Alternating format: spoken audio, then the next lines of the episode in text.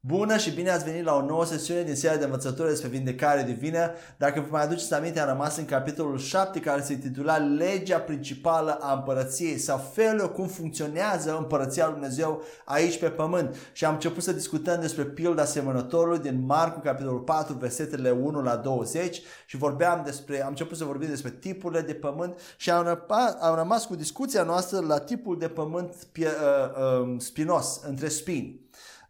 Și vorbeam despre îngrijorare, vorbeam despre îngrijorările, înșelăciunea bogățiilor și dorințe, pofte după alte lucruri înnăbușă cuvântul și nu ajunge să producă roade.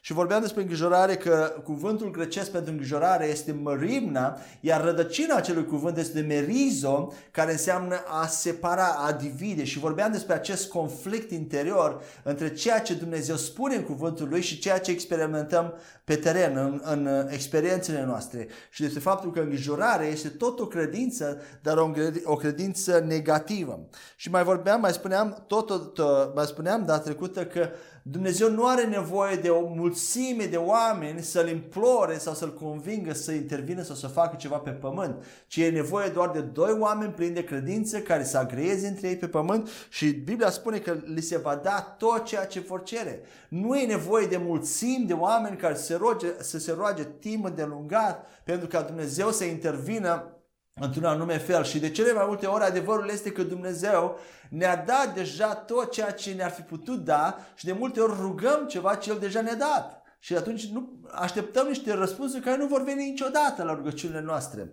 Amin? Și astăzi continuăm să vorbim tot despre subiectul acesta al îngrijorării, tot despre pământul dintre spini, din pilda semănătorului. Și dacă aveți Bibliile pregătite, haideți să citim un prim pasaj de la Iacov, capitolul 5, versetele 16 la 18, unde spune așa: mărturisiți-vă unii altora greșelile și rugați-vă unii pentru alții ca să fiți vindecați. Mult poate rugăciunea ferventă și puternică a unui om drept. Mult poate face. Ilie era un om cu aceleași sentimente ca noi și s-a rugat insistent să nu plouă și nu a plouat pe pământ 3 ani și 6 luni.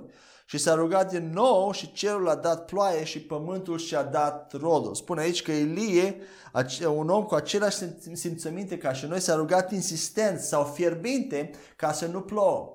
Și știm cu toții că această rugăciune fierbinte a fost acel moment când Ilie s-a dus pe munte să se roage timp de 7 ori, cred că spune Biblia, s-a rugat de 7 ori ca ploaia să vină și apoi l-a trimis pe slujitorul lui să vadă dacă a venit ploaia și slujitorul vine înapoi și spune că se vede un norișor ca palma unei mâini. Și apoi Ilie se roagă din nou și spune: du-te și spune lui Ahab că vine ploaie. Nu-i așa? Aceasta este rugăciunea fierbinte sau insistentă a lui Ilie, nu-i așa? Nu e așa, fals! Și acum văd cât de atenți sunteți la ceea ce citim și la ceea ce ascultați. Nu e așa, nu e aceea rugăciunea insistentă și fierbinte a lui Ilie. Haideți să ne mai uităm o dată în text ce spune la versetul 17. Ilie s-a rugat insistent sau fierbinte să nu plouă și nu a plouat pe pământ 3 ani și 6 luni. Iar apoi s-a rugat din nou. La a doua rugăciune a lui Ilie, care e de fapt rugăciunea ca să plouă, acea rugăciune de 7 ori, Biblia nici nu mai menționează că aceea a fost o rugăciune fierbinte sau insistentă. Spune doar că s-a rugat din nou. Și haideți să ne ducem în Vechiul Testament, la 1 Împărați 17:1, să vedem ambele rugăciuni. Prima când Ilie s-a rugat ca să nu plouă și a doua când s-a rugat ca să plouă. Să vedem diferența dintre ele. 1 Împărați, capitolul 17, versetul 1. Vedem așa: și Ilie Tișbitul, care era dintre locuitorii Galaadului, i-a spus lui Ahab: precum Domnul Dumnezeul lui Israel trăiește, înaintea căruia stau în picioare, nu va fi nici rouă, nici ploaie în anii aceștia, decât conform cuvântului meu. Despre această rugăciune, Biblia spune în Iacov că Ilie s-a rugat fierbinte și insistent. Dar dacă ne uităm mai bine, ceea ce a spus Ilie lui Ahab nici măcar nu pare rugăciune. Este un cuvânt de poruncă. Spune: precum Domnul Dumnezeul lui Israel trăiește, nu va fi nici rouă, nici ploaie în anii aceștia decât conform cuvântului meu. A fost o poruncă, un cuvânt de poruncă plin de credință în ceea ce Dumnezeu a spus. Iar Iacov numește această rugăciune, rugăciune insistentă și fierbinte, plină de fervoare. Este o rugăciune simplă, nu repetată, nu îndelungată, nu cu mulți oameni, ci o rugăciune de comandă, de poruncă, care a luat ființă imediat. Ploaia s-a oprit. Iar apoi, hai să vedem a doua rugăciune după 3 ani și 6 luni, când Ilie trebuie să se roage pe ca ploaia să vină. La 1 Împărați, capitolul 18, versetele 41 la 45. Și Ilie a spus lui Ahab: urcă-te, mănâncă și bea, pentru că este zgomot de ploaie mare. Astfel Ahab s-a urcat să mănânce și să bea. Și Ilie s-a urcat pe vârful Carmelului și s-a plecat la pământ și a pus fața între genunchi. Uitați, asta ne place nouă să facem. Să ne punem pe genunchi, să ne plecăm fața între genunchi și să implorăm. Și a spus servitorului său: urcă acum, privește spre mare. Și el s-a urcat și a privit și a spus: nu este nimic. Iar el a spus: du-te din nou, de 7 ori. Și s-a întâmplat a 7-a oară că el a spus: iată, se ridică un nor mic de mare ca o mână de om. Iar el a spus: urcă-te și spune lui Ahab: pregătește-ți carul și coboară, ca să nu te oprească ploaia. Și s-a întâmplat între timp că cerul s-a negrit cu nori și vânt și a fost o ploaie mare. Și Ahab s-a urcat în carul său și a mers la Israel. Vedeți, aceasta a fost a doua rugăciune despre care Iacov nu spune nimic că a fost o rugăciune specială, ci doar Ilie s-a rugat din nou. Dar aș vrea să observați că atunci când Dumnezeu a vrut să aducă ploaie din nou, rugăciunea lui Ilie nu a mai fost așa plină de fervoare și de credință ca prima rugăciune. El a trebuit să se pună capul între picioare și să se roage de 7 ori ca să se zidească pe el însuși în credință pe ceea ce Dumnezeu a spus. Pentru că așa suntem noi oameni. Ne place să credem mai mult negativul, avem acel sentiment de dreptate, că când Dumnezeu spune nu va ploua, iată că nu va ploua, și Ilie a crezut cu toată inima. Dar când a fost vorba ca să aducă din nou ploaie, a fost mai greu să creadă. A trebuit să se roage de 7 ori până când a văzut o palmă, un norișor. Și apoi, bineînțeles, ploaia a venit. Dar asta e un lucru. Vreau să observăm care este rugăciunea credinței și care nu este. Dar vreau să mai observăm ceva. Că de multe ori ni se întâmplă și nu așa când ne rugăm pentru oameni bolnavi. S-ar putea să ne rugăm să nu se întâmplă nimic. Ne mai rugăm odată, iar nu se întâmplă nimic. Vedeți, Ilie a perseverat de 7 ori până când a început să se vadă un norișor. La fel ni se poate întâmpla și nouă, dar noi trebuie să continuăm, să ne rugăm până când, chiar dacă vine o mică îmbunătățire, atunci ne încurajăm, înseamnă că vindecarea vine. Și continuăm până când vedem vindecarea completă. Amin? Uneori s-ar putea să poruncim să se întâmple imediat. Cum a fost cu cazul când Ilie a spus nu va ploua. Depinde de cât de multă putere lucrează în noi, cât de convinși suntem de cuvântul lui Dumnezeu. În aceeași măsură vom elibera o măsură de putere care va fi mai mică sau mai mare. Amin? Și nicăieri în Biblie nu ni se spune că dacă ne rugăm destul de mult, atunci vom primi ceea ce dorim. Nicăieri nu spune acest lucru. Că trebuie să ne rugăm mult timp pentru ceva ca să primim ceea ce dorim. Dar Biblia spune la Marcu 11 cu 24 că dacă credem din toată inima și nu ne îndoim, orice vom cere, vom primi. Haideți să citim Marcu 11 cu 24. De aceea vă spun, tot ce doriți și când vă rugați, să credeți că veți primi și veți avea. Amin? Tot ce doriți când vă rugați, credeți că veți primi și veți avea.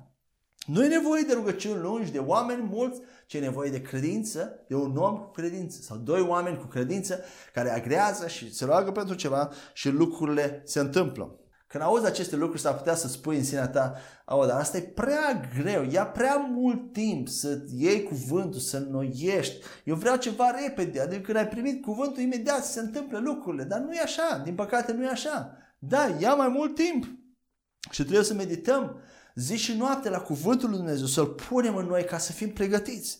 Noi trebuie să punem cuvântul din belșug în inimile noastre.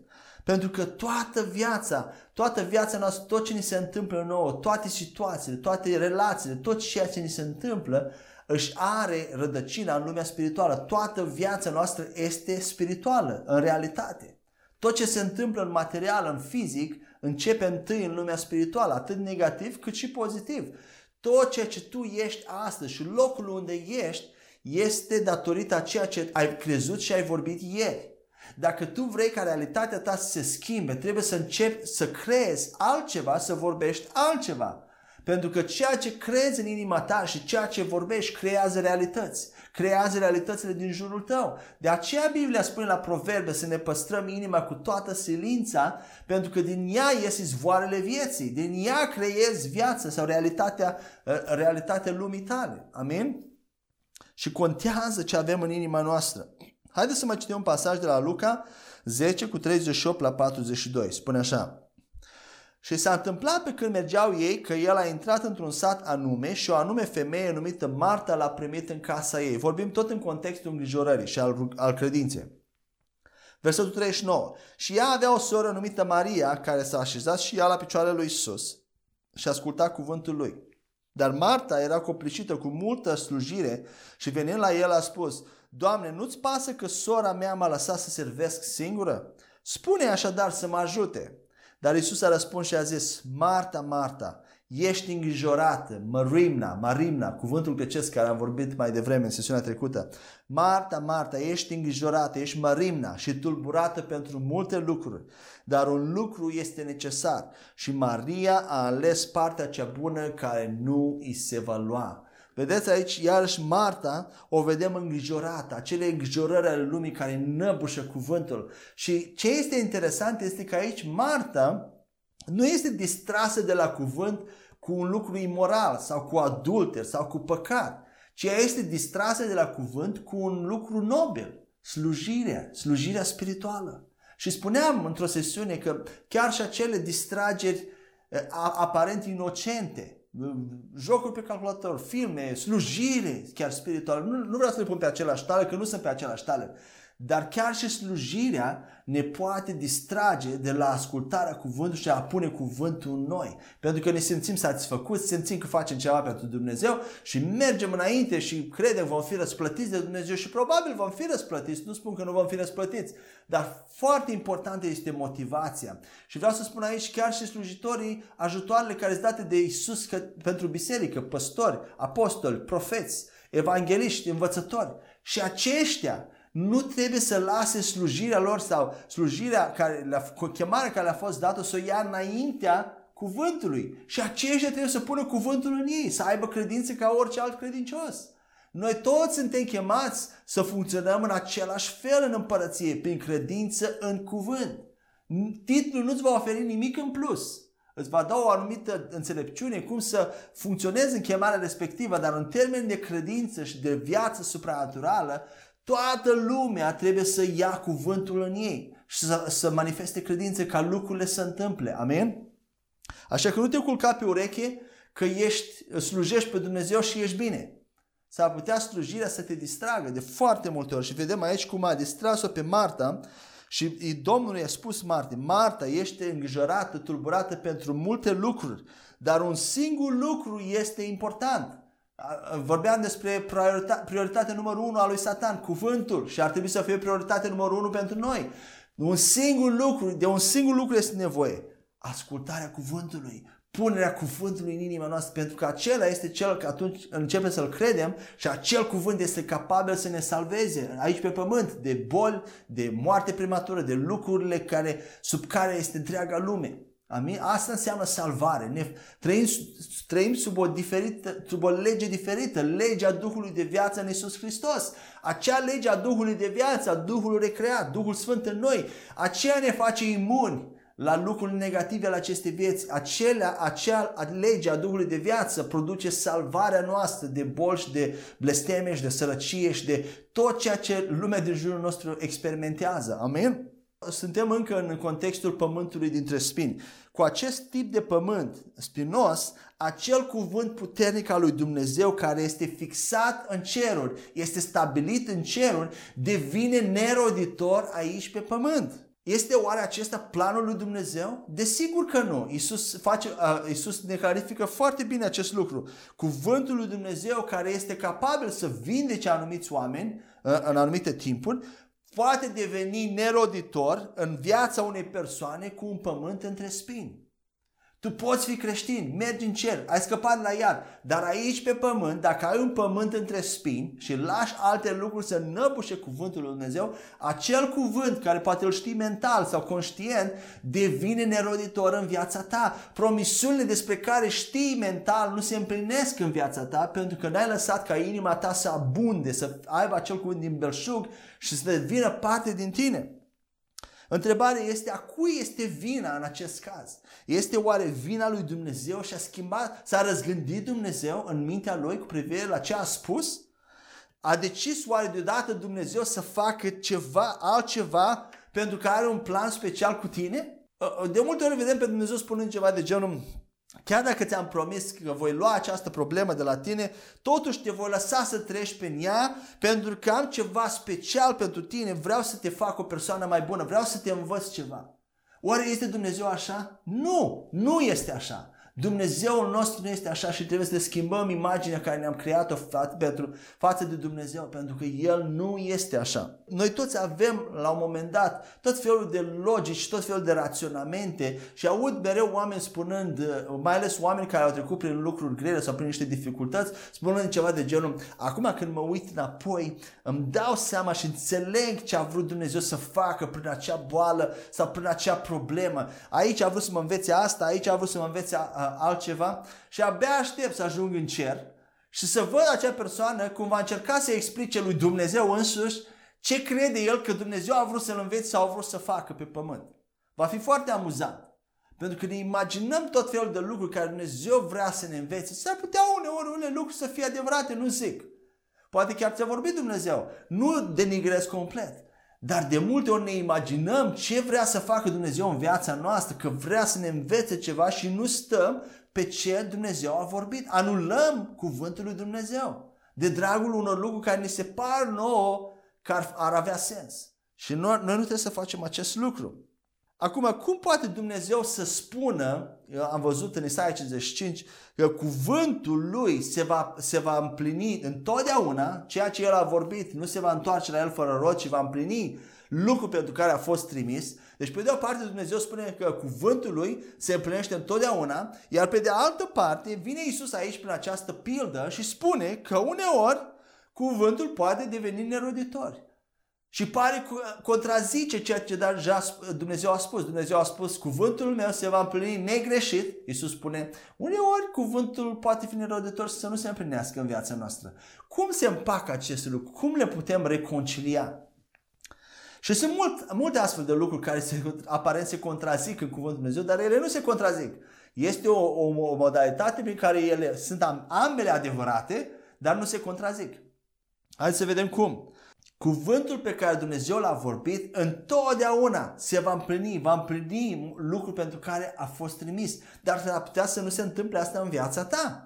Până când nu primești acel cuvânt, te ții strâns de el, mai strâns decât orice și orice altcineva ar spune și mai strâns decât oricare alte gânduri care vin la mintea ta, mai mult decât oricare alt raționament sau logică. Trebuie să te ții strâns de ceea ce Dumnezeu a vorbit cu privire la tine, să pui în fața minții tale, să te concentrezi, să-ți fixezi gândurile și atenția asupra ceea ce a spus Dumnezeu și să spui nu la oricare alte lucruri și să stai pe cuvântul Dumnezeu. Și când praful se așează și tot fumul dispare, rămâi doar tu strâns de cuvânt în picioare. Poate să cadă toți în jurul tău. Tu dacă stai în cuvânt vei sta în picioare, vei rămâne poate singur în picioare, dar vei rămâne în picioare pentru că cuvântul lui Dumnezeu este atât de puternic încât te poți baza pe el. Amin? Și vedem că Psalmul 91:7 spune așa: 1000 vor cădea lângă tine și 10.000 la dreapta ta, dar de tine nu se va apropia. Poți să fii singurul, dar de tine nu se va apropia când tu te încrezi în cuvântul lui Dumnezeu. Și observați în acest verset ce înseamnă ce spune aici, este încredere în cuvânt. Când psalmistul vorbește despre aceste mii care cad lângă tine și 10.000 la dreapta ta, observați că nu vorbește despre dușmani. Ei sunt lângă tine, vorbește despre camarazii tăi, vorbește despre echipa ta. Cine ar fi aceștia în zilele noastre, în Noul Testament? Alți creștini, chiar creștini născuți din nou. Adică se pune așa, 1000 de creștini poate să cadă lângă tine și 10.000 de alți creștini la dreapta ta, de boli, de moarte prematură, de orice vrei tu, de sărăcie, de blesteme, dar de tine nu se va apropia. De asta nu trebuie să ne uităm din exterior la alți creștini, la alți oameni al lui Dumnezeu și să ne luăm după modelul lor tot timpul. Să, dacă ei au ieșuat, înseamnă cine sunt eu să am succes sau să reușesc. Nu gândi așa, pentru că tu nu știi ce cunoaștere au avut acei oameni al Cuvântului Dumnezeu, ce au pus în inima lor, ce au crezut cu adevărat, ce au vorbit toată viața, de a adus acolo. Tu nu știi aceste lucruri. Tu iași Cuvântul lui Dumnezeu și crede-L și vorbește-L. Și Biblia spune că chiar dacă toți în jurul tău vor cădea, tu vei sta. Amin? Și vedem exemple de genul acesta în Biblie. Vedem, de exemplu, că în armata mare a lui Saul, împăratul lui Saul, vine să se confrunte cu armata filistenilor. Și toată acea armată mare începe să tremure de frică în fața lui Goliat. Vă dați seama, o armată întreagă, poporul lui Dumnezeu, care Dumnezeu avea legământ cu ei și îi tremură în fața dușmanului. Și vine acest băiețel David și începe să se ia de ei, băi băieți, ce-i cu voi? Voi vă dați seama ce faceți aici? Acești ne tăiați împrejur, nici măcar n-au legământ cu Dumnezeu. Dați-mi câteva pietre să dispară din fața mea. Noi avem un legământ cu Dumnezeu. Și acest băiat, un singur băiat, gândiți, o armată cu experiență, aveau arme și tremurau de frică. Iar acest băiat vine cu credință în legământul lui Dumnezeu cu el, în legământul pe care Dumnezeu îl avea cu poporul, în ceea ce Dumnezeu a spus. Și ia niște pietre, mă gândesc că orice ar fi funcționat în situația respectivă. Pentru că atunci când ai credință, nu contează ce folosești, ce arme folosești, ce unelte folosești, întotdeauna va funcționa. A luat niște pietre și au omorât uriașul și au avut victorie. Un băiețel, unul singur dintr-o armată de mii de oameni. Și nu e singurul caz. Știm, și o să dau mai târziu exemplul lui Iosua și Caleb. Dumnezeu nu se uită la numere, se uită la credință. Fără credință e cu neputință să fim plăcuți Lui. Amin? Și încheie aici cu pământul între spine. Haideți să vorbim despre pământul cel bun. Mai departe, la subsecțiunea 6, vorbim despre pământul cel bun în această pildă a semănătorului. Și haideți să recitim versetul 20 din Marcu 4, care descrie acest pământ bun. Și spune așa: și aceștia sunt cei semănați pe pământ bun, care aud cuvântul și îl primesc și aduc rod, unul 30, unul 60 și unul 100. Acest tip de pământ începe să aducă roadă. Dar observați că acești oameni care se includ în această categorie nu au primit un cuvânt mai bun. Ei au primit același cuvânt care l-au primit și celelalte tipuri de pământ. Dar aceștia au avut un pământ bun, au avut inimi bune. Nu cuvântul a fost mai bun, ci inimile lor au fost bune. Și observați că acest tip de pământ aduce roadă, dar chiar și acest tip de pământ aduce roadă în nivele, în etape. 30%, 60%, 100%. Nici acest tip de pământ nu aduce numai 100%. Din ce cauză? Oare este Iisus parțial aici? El decide să dea la unii 30% roadă, la alții 60%, la alții 100%? Este decizia lui Iisus? Este decizia lui Dumnezeu? Nu, desigur că nu. Ci sunt diferite nivele, însă decizia este la noi, responsabilitatea este la noi. Cuvântul este de la toată lumea, la toți care sunt incluși în acest pământ bun, dar ei decid câtă roadă să aducă, 30%, 60%, este ceva progresiv și 100%. Deci nu Dumnezeu este parțial aici. Și vedem că chiar pentru acești oameni care produc 30% de roade, din promisiunile lui Dumnezeu, vedem că doar 30% din lucrurile pe care Dumnezeu le-a vorbit sau le-a semănat în inima lor, doar acelea se împlinesc. Și amintiți-vă că aceștia sunt oameni ai credinței, oameni ca Iosua și Caleb. Acum, este Dumnezeu cel care a decis pentru acești oameni că 70% din lucrurile care El le-a vorbit nu se vor împlini în viața lor? Dumnezeu a decis acest lucru, pentru că dacă eu produc 30% roadă, asta înseamnă în mod nefericit că 70% nu este roadă, nu se împlinesc. A decis Dumnezeu acest lucru? Desigur că nu. Și ce s-a întâmplat? Cuvântul corespunzător celor 70% de roade a fost fie furat, fie a fost înnăbușit în inima noastră și n-a ajuns să aducă roadă. A devenit neroditor. Dar 30% roditor, 70% neroditor. 70% e cam mult. Și vedem pe acești oameni care au un rezultate în supranatural, primesc răspunsul la rugăciune, văd 30% de roade din promisiunea lui Dumnezeu împlinindu-se în viața lor, sunt atât de bucuroși și exaltați și pe bună dreptate. Dacă 30% din promisiunea lui Dumnezeu se împlinesc în viața ta și ai 30% răspunsul la rugăciune, te descurci destul de bine după standardele creștine, nu-i așa? Dar asta ne spune în același timp că 70% din cuvântul lui Dumnezeu este neroditor în viața noastră și nu primim răspunsul. În 70% din situații noi nu primim răspunsul la rugăciune. 70% din umblarea ta creștină este neroditoare și asta este trist, asta nu-i bine. E mai bine decât mulți alți creștini, dar tot nu-i destul de bine. Amin? Și Dumnezeu se bucură de 30%, dar așteaptă mai mult, 60%, 70%, 100%, și îl vedem pe Iisus că menționează 100% intenționat. Pentru că El dorește ca noi să știm că e posibil să aducem 100% roadă din cuvântul lui Dumnezeu. Și când spun roadă, nu mă refer doar la acte de sfințenie, la fapte bune, mă refer la acte de putere. Mă refer la vindecare, mă refer la prosperitate, mă refer la binecuvântare pentru tine și pentru alții. Nu doar fapte bune, morale. Aceea nu doar alea sunt roade. Roadele sunt tot ceea ce toate lucrurile din viața noastră care ni se întâmplă ca urmare a credinței în ce a spus Dumnezeu cu privire la noi. Și cum știm că 100% este posibil? Pentru că a existat o ființă umană care a umblat pe pământ și a crezut tot ceea ce Dumnezeu a spus și a permis ca tot ceea ce Dumnezeu a spus și a vorbit să se întâmple, să se împlinească în viața lui. Cine este acesta? Desigur că Iisus. Iisus a umblat pe pământ prin credință exact ca și noi. S-ar putea să fie greu să crezi acest lucru, dar Iisus a umblat prin credință. El nu a avut nimic special. El a umblat ca un om al lui Dumnezeu din Vechiul Testament, peste care Duhul Sfânt a venit și a avut nevoie de credință pentru orice lucru pe care l-am făptuit, exact ca și noi. Însă El a fost în dezavantaj față de noi, pentru că noi suntem o nouă creație, deja avem Duhul renăscut, avem mult mai multe avantaje decât Iisus când a umblat pe pământ. Amen? Și când te confrunți cu un munte în viața ta care nu vrea să se miște, ai adoptat-o aceeași atitudine care Iisus a adoptat-o când a trăit pe pământ? Atitudinea care spune, nu voi vorbi nimic, nu voi spune nimic decât ceea ce Tatăl meu a spus. Nu voi spune nimic altceva din gura mea decât ceea ce Tatăl meu a vorbit. Sau spui ceva de genul, ei bine, se pare că în această situație, dacă Dumnezeu vroia ca muntele să se miște, s-ar fi mișcat.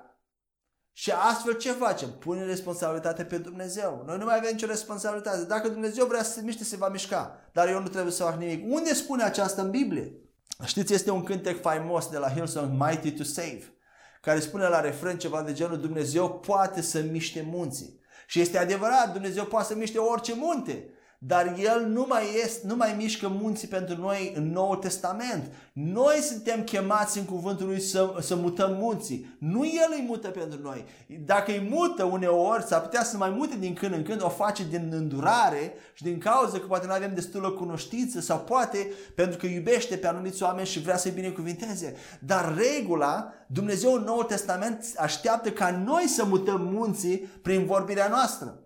Și am văzut asta în Marcu 11:24, ceea ce vorbești. Dacă spui muntelui să se miște și crezi din toată inima, el se va mișca. Dar tu trebuie să vorbești muntelui, nu Dumnezeu. Să-L aștepți pe Dumnezeu să mute muntele din viața ta. Amen?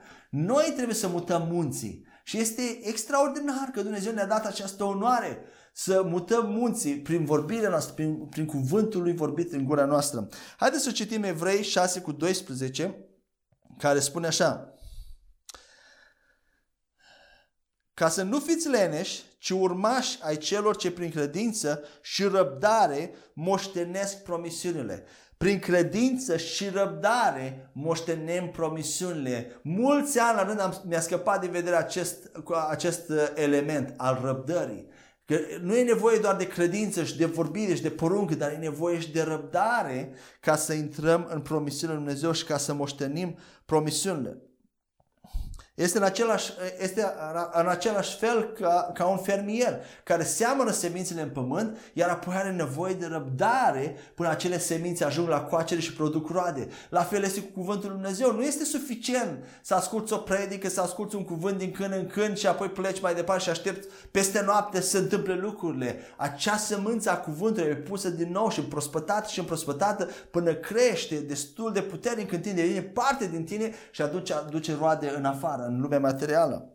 Și sunt așa de mulți creștini în ziua de azi care aduc scuze de ce promisiunile lui Dumnezeu nu se împlinesc și își caută tot felul de teorii și de idei pe care încă le proclamă și la alții, le propovăduiesc la alții, de ce miraculosul nu mai funcționează azi, lucrurile supranaturale nu se mai întâmplă azi și promisiunile lui Dumnezeu nu se întâmplă astăzi. Și noi trebuie să fim foarte atenți la astfel de oameni, pentru că de fapt ce se întâmplă cu acești oameni este că iau un conflict interior în ei. Duhul Sfânt îi îndeamnă să creadă pe Dumnezeu ceea ce Dumnezeu a vorbit, dar din cauza că lucrurile nu funcționează sau nu au funcționat timp îndelungat, acești oameni simt nevoia să se justifice pe ei înșiși cu voce tare într-un mod constant. Și ai să observi asta. Oamenii care nu mai cred în cuvântul lui Dumnezeu și în lucrurile supranaturale, în vindecare, ei o să simtă nevoie să justifice pe ei înșiși cu alte teorii în mod constant și cu voce tare și să spună și la alții. Pentru că ei au conflictul ăsta în interior și nu pot să creadă. Dumnezeu pe de o parte le vorbește, Duhul Sfânt le vorbește că lucrurile sunt adevărate și că ei trebuie să creadă cuvântul, dar pentru că nu se întâmplă, ei adoptă această teologie sau această interpretare în care nu mai cred cuvântul lui Dumnezeu. Și haideți să vă spun, și am mai spus și în alte sesiuni, cum puteți ști când auziți cuvântul real al Dumnezeu și nu altceva. La Roman 10:17, Biblia ne spune așa: astfel credința vine prin auzire, iar auzirea prin cuvântul lui Dumnezeu. Biblia spune că credința vine prin auzire și auzirea prin cuvântul lui Dumnezeu. Dacă ai venit la biserică sau într-un loc și cineva a predicat cuvântul și ai plecat de acolo crezând cuvântul mai mult, atunci înseamnă că ai auzit cuvântul, pentru că credința a venit. Când auzi cuvântul, vine credința. Dar dacă ai plecat din acel loc îndoindu-te mai mult dacă promisiunile lui Dumnezeu se vor împlini în viața ta sau nu, decât când ai intrat în acel loc, nu-mi pasă câte scripturi au fost citite, câte cuvinte grecești au fost parsate, tu nu ai auzit cuvântul lui Dumnezeu. Și acesta este adevărul. Pentru că nu ai primit credință. Când auzi cuvântul, tu îl crezi mai mult, ești mai îndrăzneț, plin de îndrăzneală, exaltat, pasionat, plin de bucurie, plin de pace, de speranță, de credință, de putere și ești gata să împlinești cuvântul lui Dumnezeu. Și împlinirea cuvântului lui Dumnezeu nu înseamnă supunere, nu înseamnă numai supunere de niște legi și fapte morale. Împlinirea cuvântului înseamnă să lucrezi cuvântul lui Dumnezeu, ceea ce a vorbit să-l manifesti supranatural în viața ta, amin, și în viața altor oameni din jurul tău. Și Iisus ne ajută prin această pildă a semănătorului. El ne arată acele lucruri care ne fură încrederea și îndrăzneala din cuvânt. Prin aceste 4 tipuri de pământ ne arată toate lucrurile care năbușă cuvântul și nu îl lasă să ajungă la coacere. Și dacă ai putea vedea planul lui Dumnezeu pentru viața ta, nu contează cât de multe ori ai greșit sau ai dat o în bară, nu contează ce trecut ai, nu contează statutul tău socioeconomic, nimic din toate aceste lucruri nu contează. Tu probabil ai leșinat dacă ai ști ce plan măreț are Dumnezeu cu viața ta, cu viața noastră. Și nici măcar nu am fi capabil să mânuim un astfel de plan. Și desigur că de multe ori te-ai întrebat în sinea ta, oare poate să fie acesta eu? Dumnezeu are ceva pentru mine? Oare Dumnezeu vrea să lucreze cu mine? Da, Dumnezeu vrea cu tine. Dumnezeu nu are favoriți, nu are oameni speciali. Dar ceea ce trebuie să faci tu este să stai pe promisiunile lui Dumnezeu. Să stai în cuvântul lui Dumnezeu pentru ca acele lucruri să se întâmple. Tot ceea ce vei face măreț pentru Dumnezeu va fi prin credință. Nu doar ți se va întâmpla așa din senin sau Dumnezeu va face pentru tine, ci tu va trebui să faci acele lucruri prin credință în cuvânt. Asta înseamnă exersarea salvării, mântuirii noastre din Filipeni, când spune în Corneliu să ne ducem până la capăt mântuirea noastră cu frică și cu tremur. Cuvântul de acolo, ducere până la capăt, este exersare, workout, sau a lucra mântuire din interior înspre în afară, în exterior. Așa lucrăm și exersăm salvarea care am primit-o în interior în afară. Așa împlinim cuvântul lui Dumnezeu. Amin? Haideți să mai citim un pasaj în Iosua 1:8, unde Biblia spune așa: această carte a legii să nu se depărteze de gura ta, ci cugetă asupra ei zi și noapte, ca să iei seama să faci conform cu tot ce este scris în ea, fiindcă atunci vei face calea ta prosperă și atunci vei avea mult succes, sau succes bun, mai corect. Atunci vei prospera. Vedeți că Dumnezeu vrea ca să prosperăm, să avem succes bun. Dar cum se va întâmpla acest lucru?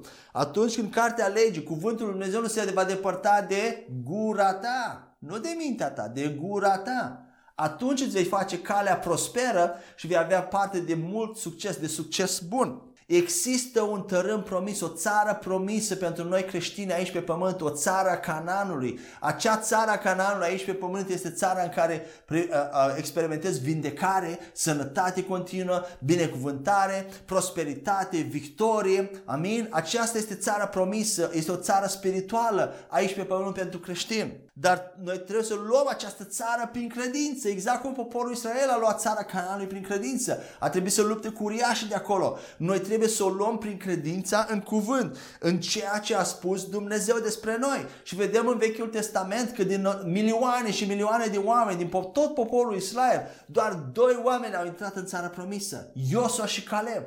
De ce? Pentru că ei au fost singurii care l-au crezut pe Dumnezeu și au intrat și au luptat cu uriașii și au biruit. Din milioane, nu știu câte milioane erau atunci, din toate milioanele acelea, lui Dumnezeu nu i-a păsat.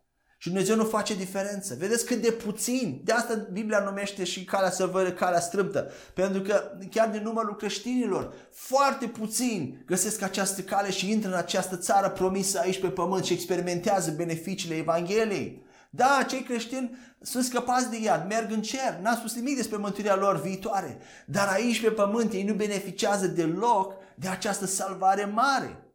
Și vedem că doar 2 oameni au crezut și au intrat în țară. La fel, Psalmul 91 spune că toți poate să cadă în jurul tău, dar tu vei rămâne în picioare. Dacă alegi să crezi cuvântul lui Dumnezeu, vei rămâne în picioare și vei experimenta și vei deveni o minune pentru ceilalți. Toți se vor mira ce se întâmplă cu viața ta, dar de ce ai așa multe idei? De ce prosperi tu așa de mult? De ce nu aud niciodată că tu ești bolnav? De ce? Pentru că pun cuvântul lui Dumnezeu în inima mea și îl cred pe Dumnezeu, indiferent de ce spune lumea. Amin? Așa că, indiferent ce facem, nu trebuie să ne lăsăm de cuvântul lui Dumnezeu și în mod regulat să-l punem în inima noastră, pentru că aceasta este lupta credinței. Dar este o luptă bună, o luptă plină de bucurie, o luptă bună a credinței o numește Biblia. Lupta credinței este în mintea noastră și la 1 Timotei 6:12 Biblia spune așa: lupta cea bună a credinței. E o luptă, dar e o luptă bună care garantează succesul. Apucă viața eternă la care ai și fost chemat și ai făcut o bună mărturisire înaintea multor martori. Apucă viața veșnică. Tu ai primit-o în Duhul tău, dar apucă-o și fă-o să funcționeze aici pe pământ.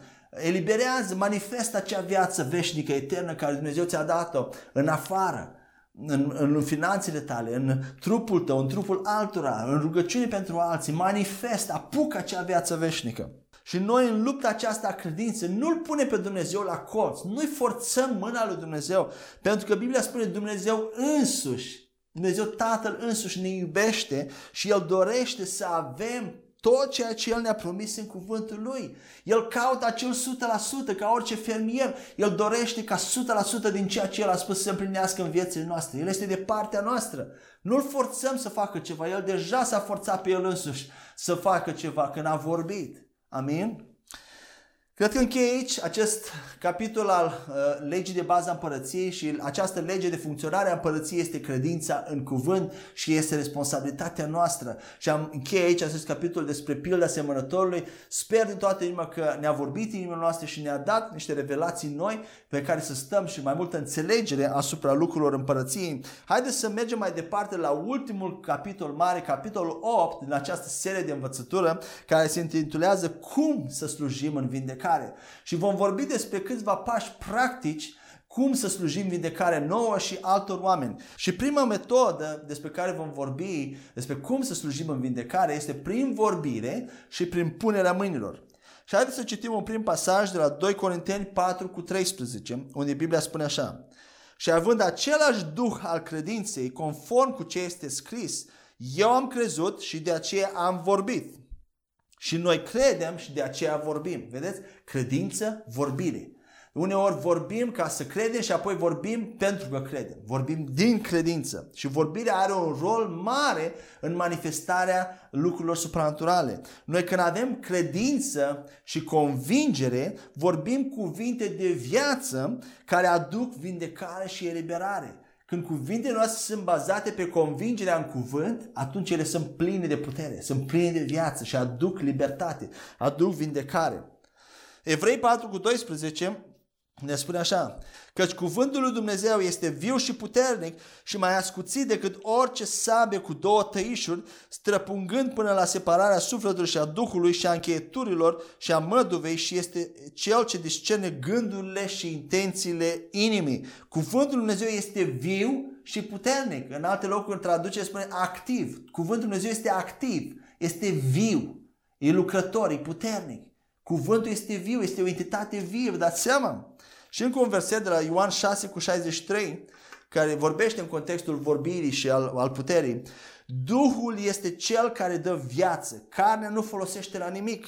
Cuvintele pe care vi le spun eu sunt Duh și viață. Vedeți, cuvintele care Iisus le vorbea, pentru că erau din credință, erau pline de Duh și pline de viață, pentru că Duhul este cel care dă viață. Și în 1 Corinteni 15, dacă mi-aduc bine aminte, spune că ultimul Adam a devenit un Duh dătător de viață. Cine este acesta? Este Hristos. Iar noi suntem născuți în Hristos. Asta înseamnă că Duhul nostru recreat este un Duh, un Spirit dătător de viață. Dă viață la alți oameni. Spiritul nostru, al noii creații, dă viața lui Dumnezeu, are putere în el, prin Duhul Sfânt.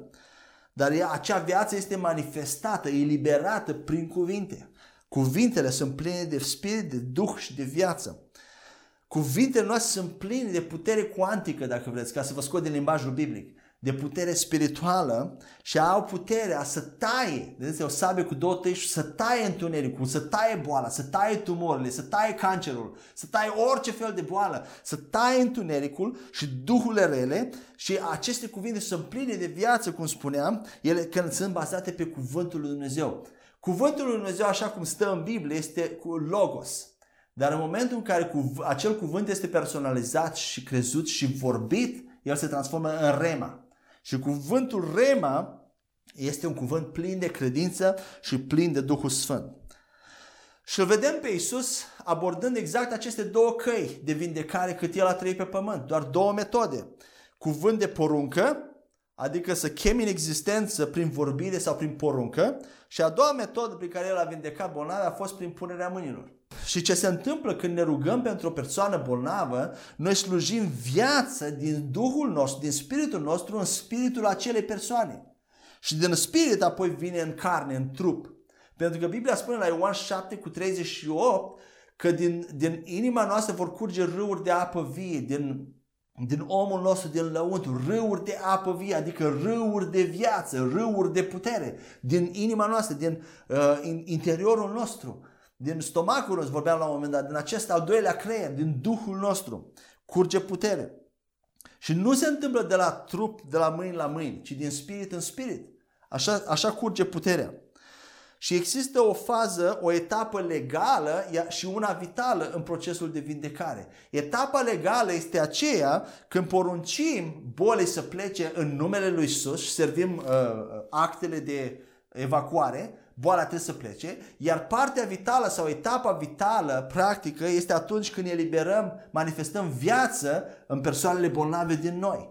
Odată vorbim legal, out, afară, iar apoi punem mâinile și lăsăm ca viața lui Dumnezeu să curgă în persoana bolnavă din Duhul nostru, că este una cu Duhul Sfânt. Amen? Și un alt lucru important aici, care l-am mai spus și în alte sesiuni, nu este neapărat nevoie să atingem părțile care sunt afectate de boală, mai ales dacă sunt niște părți intime. Nu e neapărat nevoie. De ce? Pentru că atunci când ne punem mâinile oriunde pe trupul altei persoane bolnave, putem pune mâinile numai pe mâinile persoanei respective. Viața care curge din noi va curge în ei și va afecta și partea, și va atinge și partea afectată de boală. Amin? Și e suficient doar să atingi persoana și viața curge. Nu e nevoie să pui mâna pe unde nu trebuie. Un alt lucru important, cum slujim în vindecare.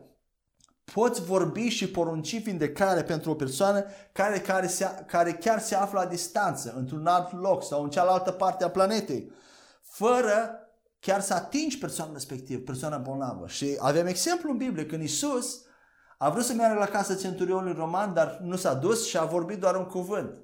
Și în acel moment, slujitorul centurionului roman, care se afla la nu știu câte mile distanțe, a fost vindecat pe loc. Amin?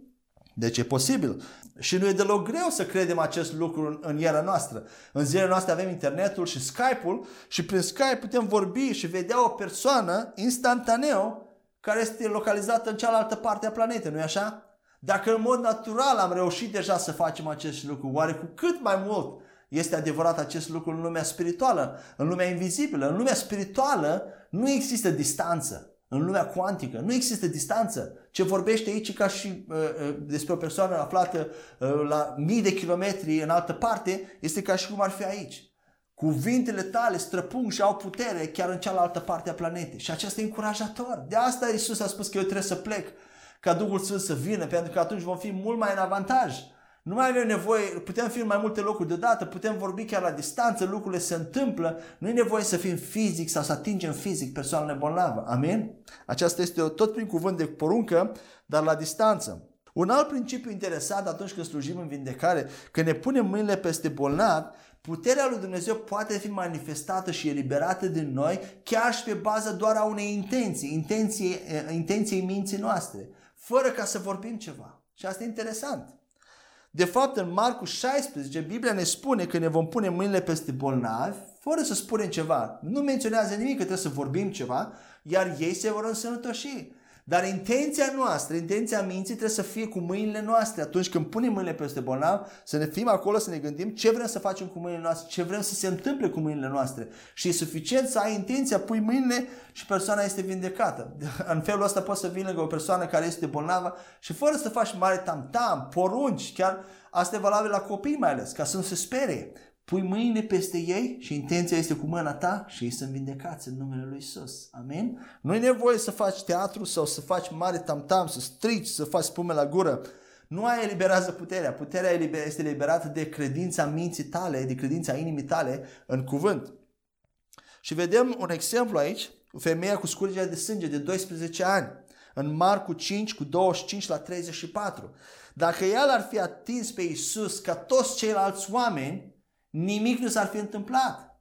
Dar ea ce gândea? Ea se gândea în sinea ei. Intenția, care era intenția mintea ei? Că dacă mă ating de hana lui Iisus, voi fi vindecată.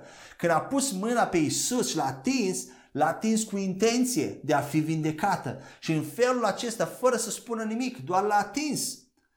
A tras putere din Iisus și a vindecat-o. Doar prin intenția minții ei, fără să spună nimic. Nu știa nimic să spună ce știm noi astăzi, porunci, numele Iisus sau alte lucruri. Doar l-a atins cu intenție și a fost vindecată. Asta e un principiu care ne încurajează și ne eliberează de multe frustrări și de multe alte lucruri care poate le gândim greșit. Același lucru se întâmplă și noi când slujim. Dacă intenționăm să eliberăm viață și putere prin mâinile noastre, atunci aceasta se întâmplă. Vedeți ce putere are mintea noastră, ce complex și interesant ne-a creat Dumnezeu, cum funcționează mintea cu inima. E simplu, dar nu e ușor, astfel că nu toți să aibă acces la ele, dar în același timp avem acces la ele și e simplu de ajuns, e simplu, dar nu e ușor. Și cum lucrează Duhul cu mintea noastră, cu mintea conștientă, inconștientă, dar e așa de interesant. Și Dumnezeu ne-a dat acces la aceste lucruri. Este extraordinar, slavă lui Dumnezeu. Un alt lucru, tot aici la acest subcapitol despre vorbire și punerea mâinilor, atunci când avem de-a face, de exemplu, cu o masă mare de oameni, mulți oameni, 500 de oameni, 1000 de oameni, mai mulți poate de 1000, slavă Domnului, dacă sunt așa de mulți și sunt prea mulți ca să slujești individual, să spui mâinile pe fiecare. Ce facem în acest caz? Oare are Dumnezeu o soluție? Desigur că are soluție. Dumnezeu este destul de mare să vindeci 500 de oameni sau câteva mii de oameni în același timp, fără ca tu să mergi să-i atingi pe fiecare individual. T.L. Osborne s-a confruntat cu această situație și s-ar putea să te confrunți și tu într-o zi cu această situație. El, și ce a făcut el? S-a rugat o singură rugăciune, apoi și-a întins mâinile peste toată mulțimea și a poruncit vindecare peste toată mulțimea. Și vindecarea a venit. Aceasta este o altă metodă în care slujim în vindecarea prin vorbire, Fără ca să punem mâinile. Vedeți, uneori pui mâinile fără să vorbești, alteori vorbești fără să pui mâinile, dar Dumnezeu, puterea lui Dumnezeu lucrează, pentru că ceea ce e important este credința în cuvânt. Nimic altceva, metodele nu contează. Credința, vedeți, David l-a învins pe Goliat doar cu niște pietre, fără sabie, fără antrenament, fără exercițiu. Doar credința a învins uriașul. Al doilea subcapitol aici, despre cum să slujim în vindecare, vreau să vorbesc despre credință și perseverență. Și haideți să citim un pasaj de la Marcu, capitolul 8, versetele 22 la 25. Spune așa: și a venit la Betsaida și au adus un orb și l-au implorat să-l atingă. Și luând mâna orbului, l-a condus afară din sat și scuipând pe ochii lui și punându-și mâinile peste el, l-a întrebat dacă vede ceva. Și privind în sus a zis: văd oameni precum pomii umblând. După aceea și-a pus din nou mâinile pe ochii lui și l-a făcut să privească în sus și a fost refăcut și vedea clar pe fiecare om. În primul rând putem vedea aici că Iisus și-a pus mâinile peste acest om o singură dată, dar orbul nu a văzut din prima. În mod perfect, a văzut puțin, dar n-a văzut perfect, a văzut pe oameni ca niște copaci. Ce a făcut Iisus în acest caz? A spus ceva de genul: asta obții cu credința care o ai. Dacă ai credință numai pentru atât, atunci vezi parțial. Nu! Iisus a pus mâinile a doua oară pe acest bolnav. Și dacă Iisus și-a pus mâinile de două ori pe bolnav ca să fie vindecat, atunci și noi putem pune mâinile de două ori sau de mai multe ori de câte ori este nevoie.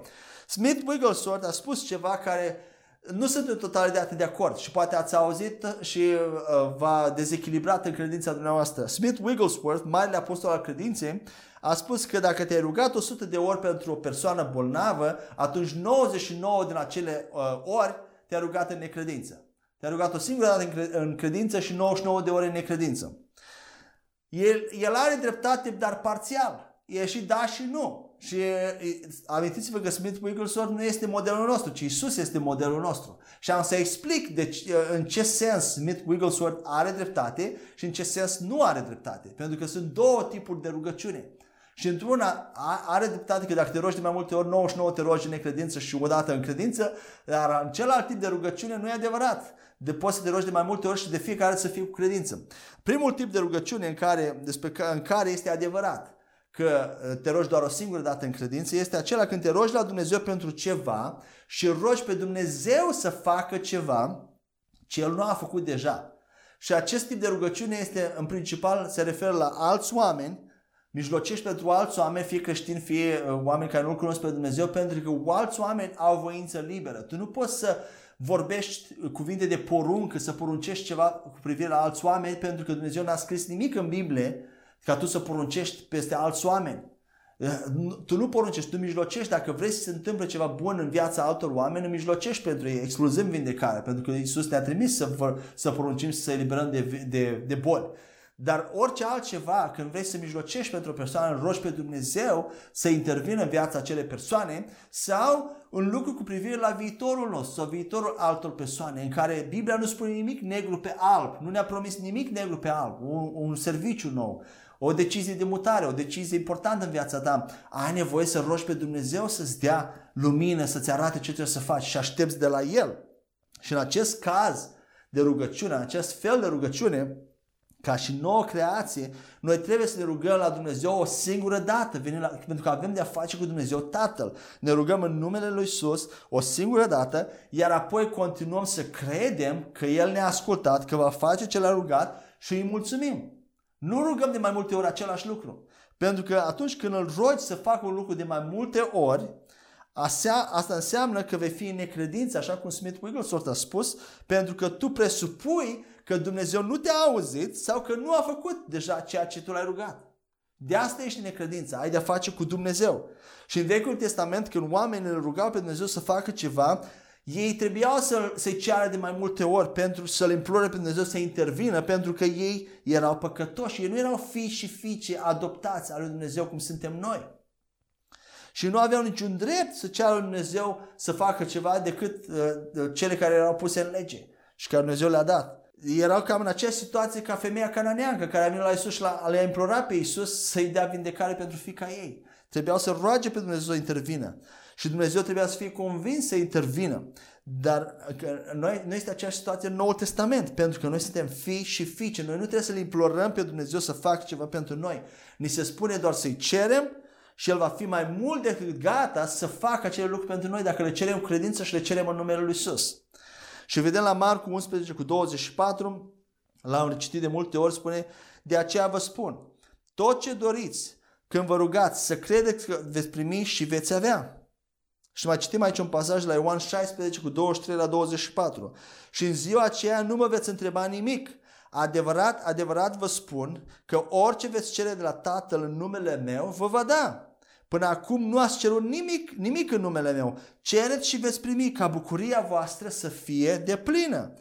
Orice veți cere de la Tatăl în numele meu, vă va da. Simplu. Totuși, atunci când ne punem mâinile peste bolnavi și poruncim vindecare, vorbim acum despre al doilea tip de rugăciune, acea rugăciune plină de fierbinte și insistentă a lui, cu rugăciunea de comandă, de poruncă, noi putem porunci de mai multe ori și să ne punem mâinile peste bolnavi de mai multe ori, fără ca să fim în necredință.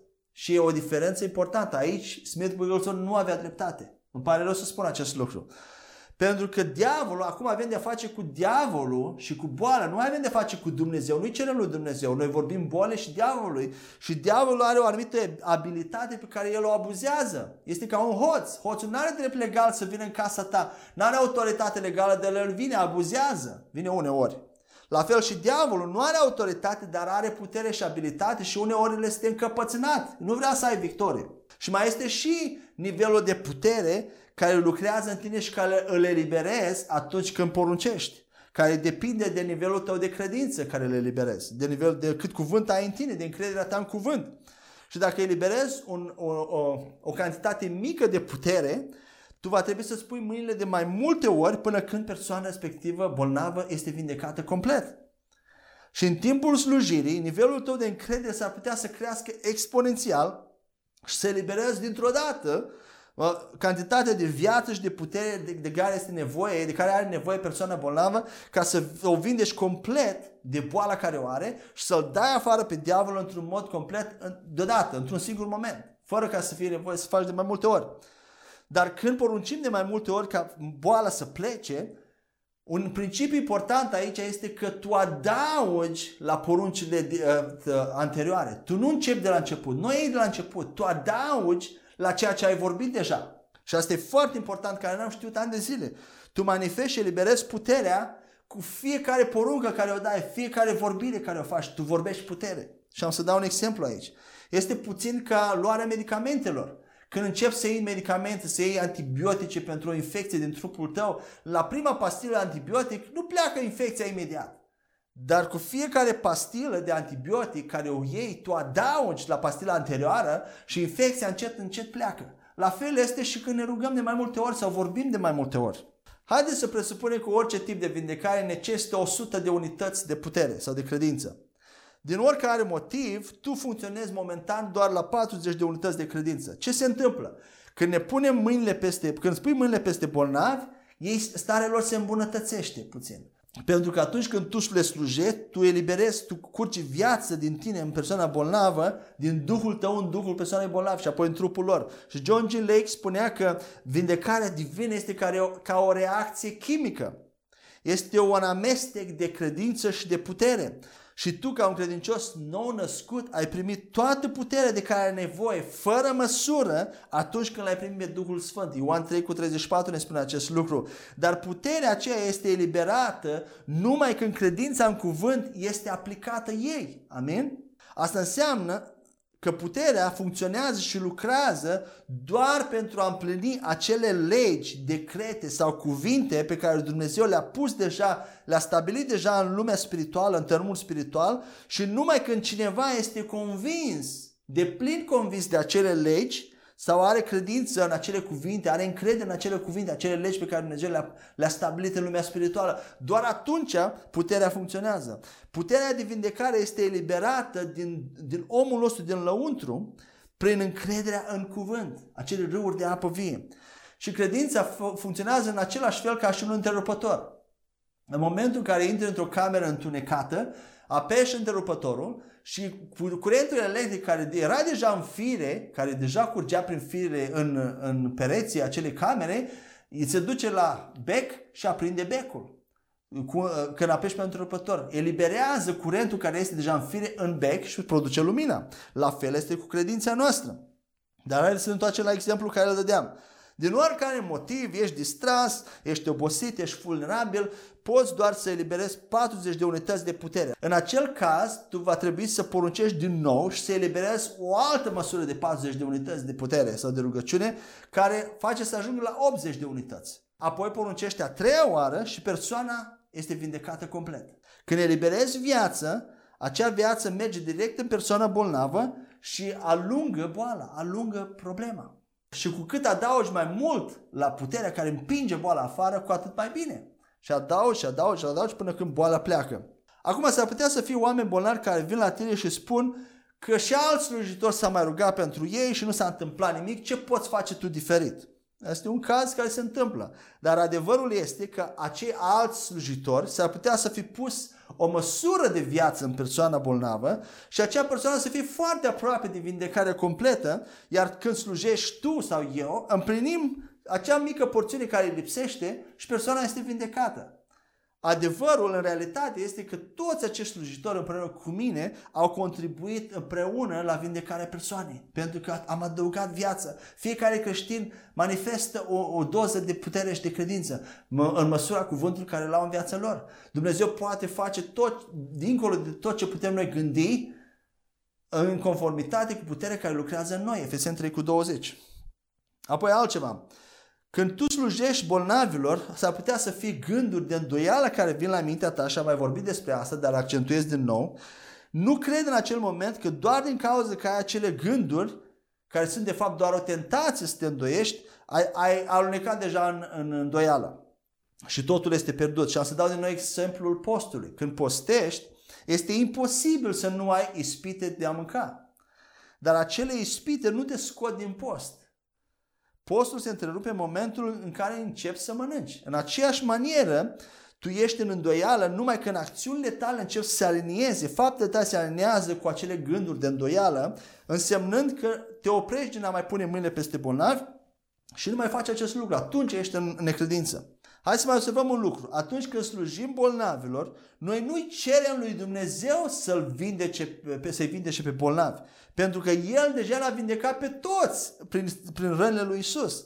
Dar noi vindecăm acea persoană în numele lui Isus și prin Duhul Sfânt. El deja ne-a dat vindecare, Dumnezeu ne-a dat vindecare, noi doar trebuie să o scoatem afară din noi și la alți oameni prin credință. T.L. Osborne spunea, niciodată nu-i cere Dumnezeu să facă ceva ce El deja a făcut. Și am să spun încă o dată, nu-i cere lui Dumnezeu niciodată să facă ceva ce El deja a făcut, El deja ne-a vindecat. Tot T.L. Osborne a spus așa, niciodată să nu-i ceri lui Dumnezeu ceea ce ți-a cerut ție să faci. Niciodată nu-i ceri lui Dumnezeu ceea ce ți-a spus ție să faci. Iisus i-a spus ucenicilor, le-a spus ucenicilor și implicit și nouă, în Matei 10:8, ce le-a spus, hai să citim.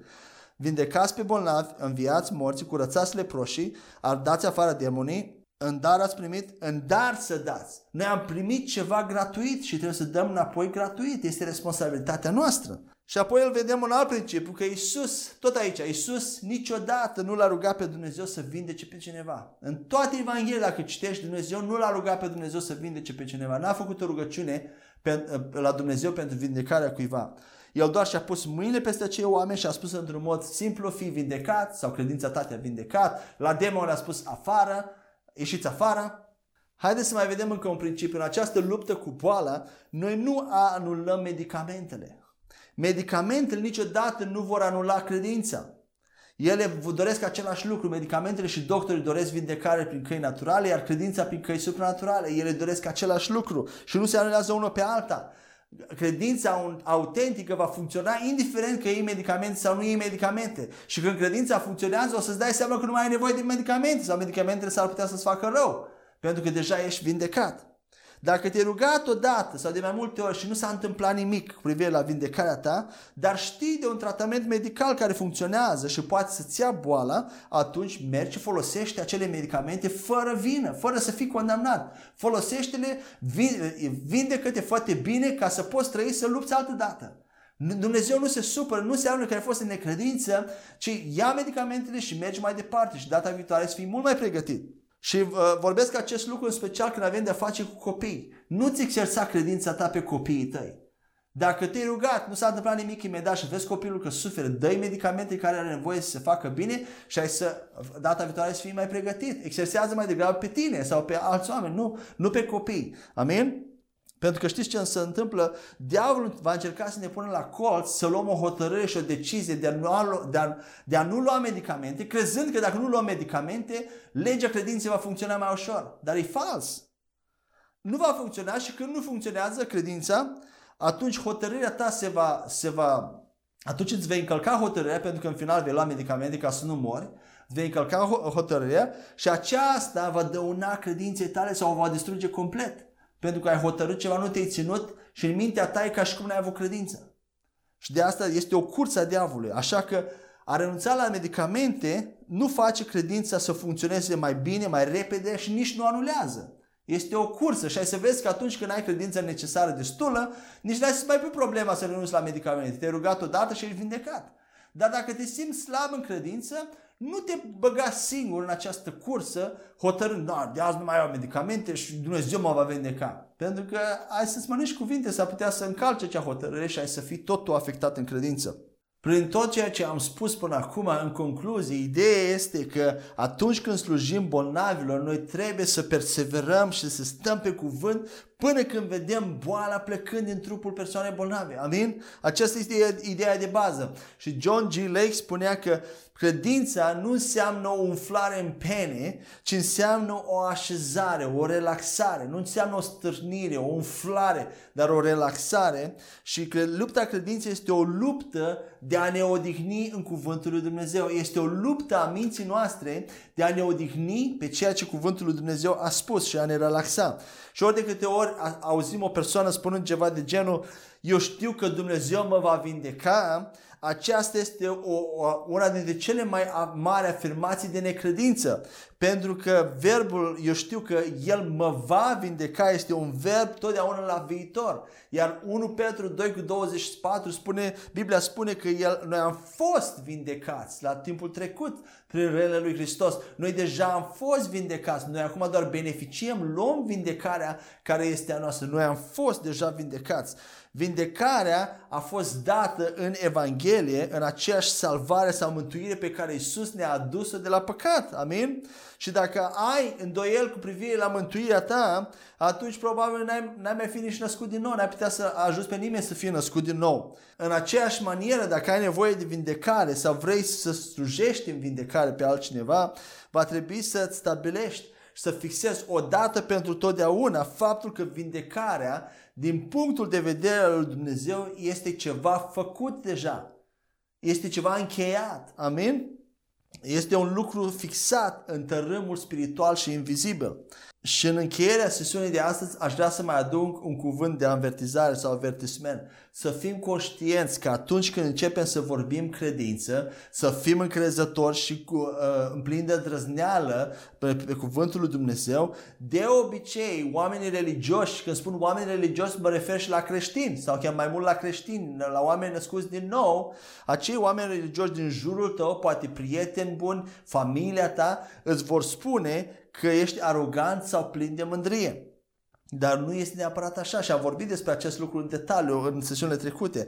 Și această vorbire plină de credință înseamnă o încredere în cuvântul lui Dumnezeu, ar poate fi confundată de multe ori cu aroganță, însă nu este așa. Este o încredere nu în tine însuți, ci în Iisus Hristos și în cuvântul lui Dumnezeu, în ceea ce El a vorbit. Și atunci nu mai este aroganță sau mândrie, pentru că tu știi sigur ce Dumnezeu a vorbit și ce ți se aplică ție. Și o să închei aici această sesiune de astăzi, a fost un pic mai lungă ca altele, dar am vorbit despre foarte multe lucruri, am terminat despre pământul între spini, am vorbit despre tipul de pământ bun, roditor, din pilda semănătorului și am început acest ultim capitol, capitolul 8, în care învățăm cum să slujim vindecare și am vorbit despre primele două subcapitole, despre prima metodă prin vorbire și punerea mâinilor și al doilea subcapitol am vorbit despre credință și perseverență. Și mai sunt câteva lucruri interesante despre care vom vorbi în sesiunile următoare, mai sunt câteva sesiuni, dar până când ne întâlnim următoarea dată, mă rog ca de obicei ca Dumnezeu să vă binecuvinteze, să vă întărească în credință, să vă umple de Duhul Sfânt, de înțelegere, de cunoaștere și astfel să trăiți o viață supranaturală din ce în ce mai mult, să beneficiați de Evanghelie, de salvarea pentru care Iisus Hristos a plătit un preț atât de scump. Amin.